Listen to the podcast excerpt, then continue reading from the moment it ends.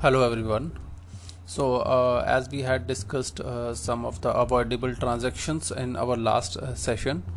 and uh, I hope you have gone through uh, the material provided to you uh, and you have a fair understanding of certain avoidable transactions which are given under IBC. Today we will discuss a very new case which has uh, put a light on uh, some preferential transactions which has happened uh, under the IBC and how it can be applied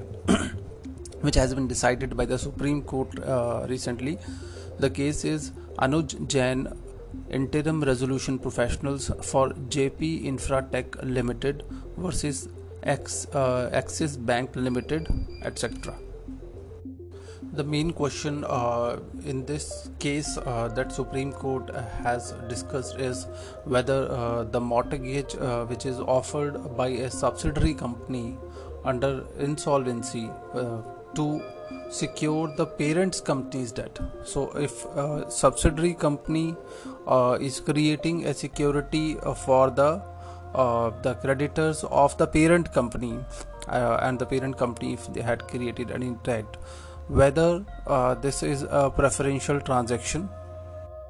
So in brief uh, in this case uh, supreme court uh, has laid down uh, two aspects. One is uh, the essential elements of preferential transaction under section 43 of ibc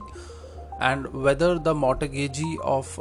property belong to corporate debtor but securing the third party debt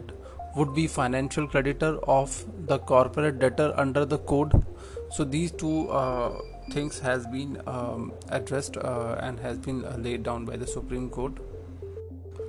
So the facts of the uh, case goes like uh, in 2003 uh, this company called Jaiprakash Associates Limited in short we can call this JAL uh, it was awarded the rights uh, for the construction of an express and concession agreement uh, was entered between uh, into uh, with the Yamuna Express Industrial Development Authority. this construction concession was given to Jaiprakash uh, Associates uh, for the construction of uh, express highway and another company that is called Jaypee Infratech Limited JIL this was uh, set up as a special purpose vehicle for the construction. And uh, the finance uh, for this was obtained from a consortium of bank against um, partial mortgages of land acquired and pledged of around 50% of the shareholding of Jaiprakash Associates Limited. So uh, this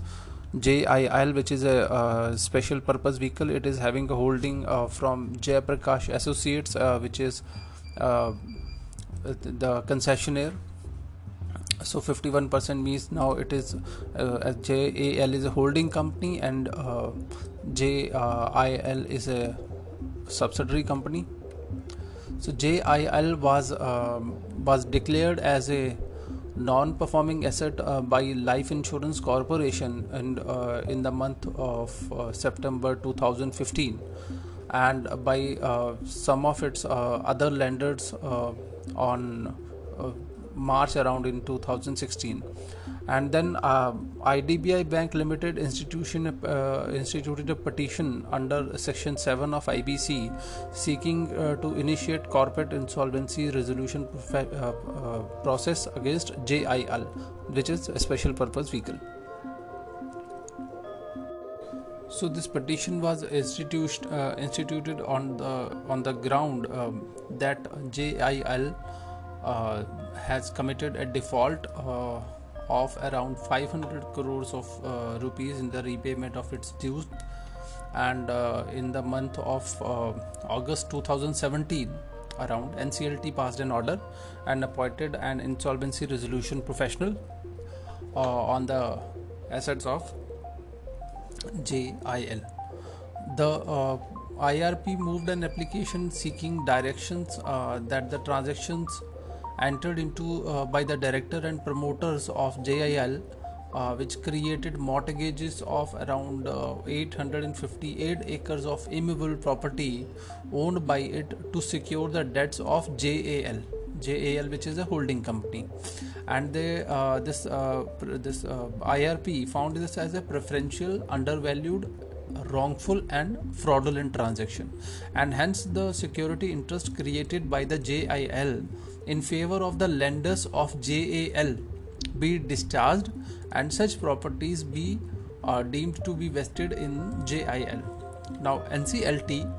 uh, allowed the application which was filed. So as we discussed that uh, it is responsibility of the irp to file the application to declare any transaction as uh, avoidable transaction and then action could be taken. So similarly they have been uh, very active and filed this. So uh, the uh, the nclt allowed the application in around march 2018 and with respect to six of the transactions covering around 750 acres of land uh, was declared as uh, not um,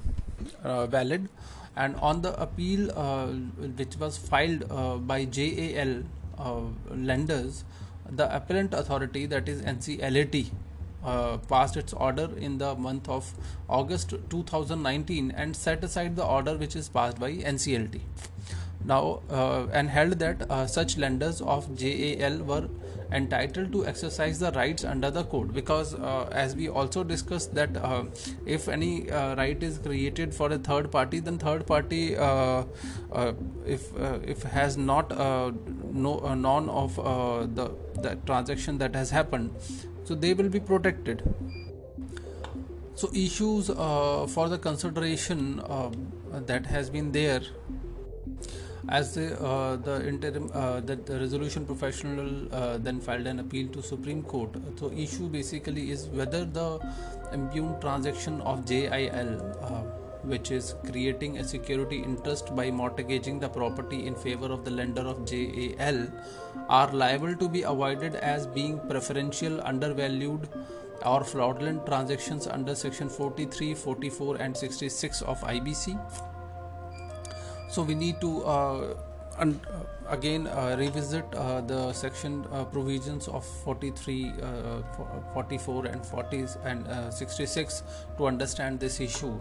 Now under ibc a transaction is deemed to be preferential if it is satisfied certain criteria which is given under 43 one is the transaction is transfer of property or interest thereof of the corporate debtor for the benefit of a creditor or surety or guarantor for an account of an antecedent financial or operational debt. Such transfer uh, would put such a creditor or surety or guarantor in a beneficial position then it would have been uh, in the event of distribution of asset under section 53 जो कि liquidation uh, जो है waterfall mechanism है the relevant time for the classification of such transaction as preferential is that they should have been uh, completed within two years preceding the insolvency uh, commencement date in the case of related party and one year in the case of unrelated party further subsection is there which provide certain exclusion criteria whereby preferential transaction is not liable to be avoided. That is if it is done in the uh, ordinary course of business of the or if the, uh, the transfer creates a security interest in the property acquired by the corporate debtor whereby adding new value. Okay uh, so new transaction with the application of the mind if new value is created and the transaction was done so it could be uh, undertaken. Now supreme court uh, analyzed section 43 and uh, it has uh, with respect to this have laid down certain points which required are required to be cons- considered before classifying a transaction to be a preferential transaction. And what we have look into this is at the, whether such a transaction is for the benefit of the creditor or surety or a guarantor or not. Then second is whether such transfer transfer is for or for or on account of an antecedent, antecedent financial debt or operational debt or other liabilities owned by the corporate debtor. And the third whether such transfer has the effect of putting such creditor or surety or guarantor in a beneficial position as compared to section 53 and uh, fourth if uh, such transfer has been for the benefit of a related party other than um, an employer uh, the employee as to whether such uh, whether some uh, same uh, was made during the period of two years or if it is transaction is with the uh, unrelated party whether it is done within one year because if it comes out of the time period which is given then this section will not apply. And as to whether such a transaction is not an exclusion transaction under subsection 3 of section 43 now um, applying uh, the section and uh, the guidelines which supreme court has done uh, has given in this case supreme court uh, held that the act of creating a security interest uh, by mortgaging a property in favor of the lenders of JAL uh, satisfies all the criteria which has been mentioned. So uh, the transaction has been uh, for the transfer of the benefit of JAL which is also a related party of the corporate debtor this is JIL and is uh, its creditor and surety by virtue of antecedent operational debts as also other facilities which are extended by it. And the transaction have the effect of putting JAL in a beneficial position. Then it would have been in the event of distribution of the assets which are being uh, supposed to be made under section 53 of the code. So the corporate debtor that is JIL has given a preference in the manner as mentioned under section 43 so it can it can be said that it is a preferential transaction now, uh, considering the status of mortgages of the assets of JIL uh, pertaining to the debts of JAL. Now, considering the mortgage transactions uh, which are held to be preferential and uh, also avoided, the lenders of the JAL uh, could no uh, could in no case be the financial creditors of JIL. The Supreme Court elaborated this position of uh, the, of the mortgagees in respect of their claims to be financial creditors of JIL uh, should the avoidance uh, allegations have failed? The supreme court uh, clarified that any debt to be a financial debt under the code it ought to satisfy the conditions of being disturbed uh, of di- being disbursed against the consideration for the time value of the money. And by mode of disbursal prescribed for the financial debt under the code since the mortgages are not expressly covered under the said definition, the same cannot be viewed as a financial debt because it was there was no agreement as such. Further, the code uh, highlight uh, an uh, distinction between a person having security interest and a person having a financial credit. The court held that a person uh, to be financial creditor it needs to show that the corporate debtor owes a financial debt to such person the uh, court uh, held that while uh, every secured creditor and every financial creditor is a creditor, every secured creditor may not be a financial creditor for the purpose of this code. So this is a very important uh, analysis that Supreme Court has made. So Supreme Court has also analyzed the position that is uh, enjoyed by the financial creditor whose stakes are uh, intrinsically uh, interwoven with the uh, with the whole uh, being of a finan- being of the corporate debtor and hence the view is the, of the objective of the code is that a person having only a secured interest in the corporate debtor or as in the person present case a mortgagees can easily be construed uh, within the definition of the corporate debtor as uh, the former uh, shall only have the interest in the realizing the value of its security rather than simultaneously loss, uh, looking for the revival of the uh, corporate debtor. So the supreme court held that the person who are mortgagees securing debts of the third party would not be financial creditors under this code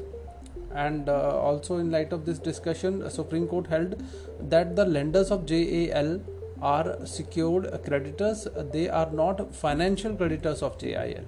okay so there there is a difference between the secured creditor and a financial creditor. So a party will become only financial creditor it is covered under the code under the definition. So that is why they are not covered under the definition of the financial creditor as well. So while deciding uh, the, this question uh, the court also given recourse to the judgment which is passed in Swiss Ribbons uh, wherein the the position of the financial creditor and role uh, of the financial uh, creditor in the insolvency resolution process has been discussed and it has been compared with other creditors. So there may be number of types of creditors for the company but every creditor cannot be considered to be a financial creditor. In Swiss Ribbon court held uh, court held that uh, it is the financial creditor who lends the finance on the term of loan or for the working capital that enables the corporate debtor to set up or operate its business. And on and who has specified repayment schedules with the uh, default uh, consequences. So the most important feature um, as the court uh, court has considered is that the financial uh, creditor is from the very beginning involved in the assessing the viability of a corporate debtor who can and indeed engage in restructuring of the loan as well as reorganization of the corporate debtor's business when there is a financial stress. So financial debt and financial creditor are visualized against generic terms such as creditors and debt and uh, the court has analyzed uh, the difference between financial debt financial cred- uh, creditor and normally the creditor and the debt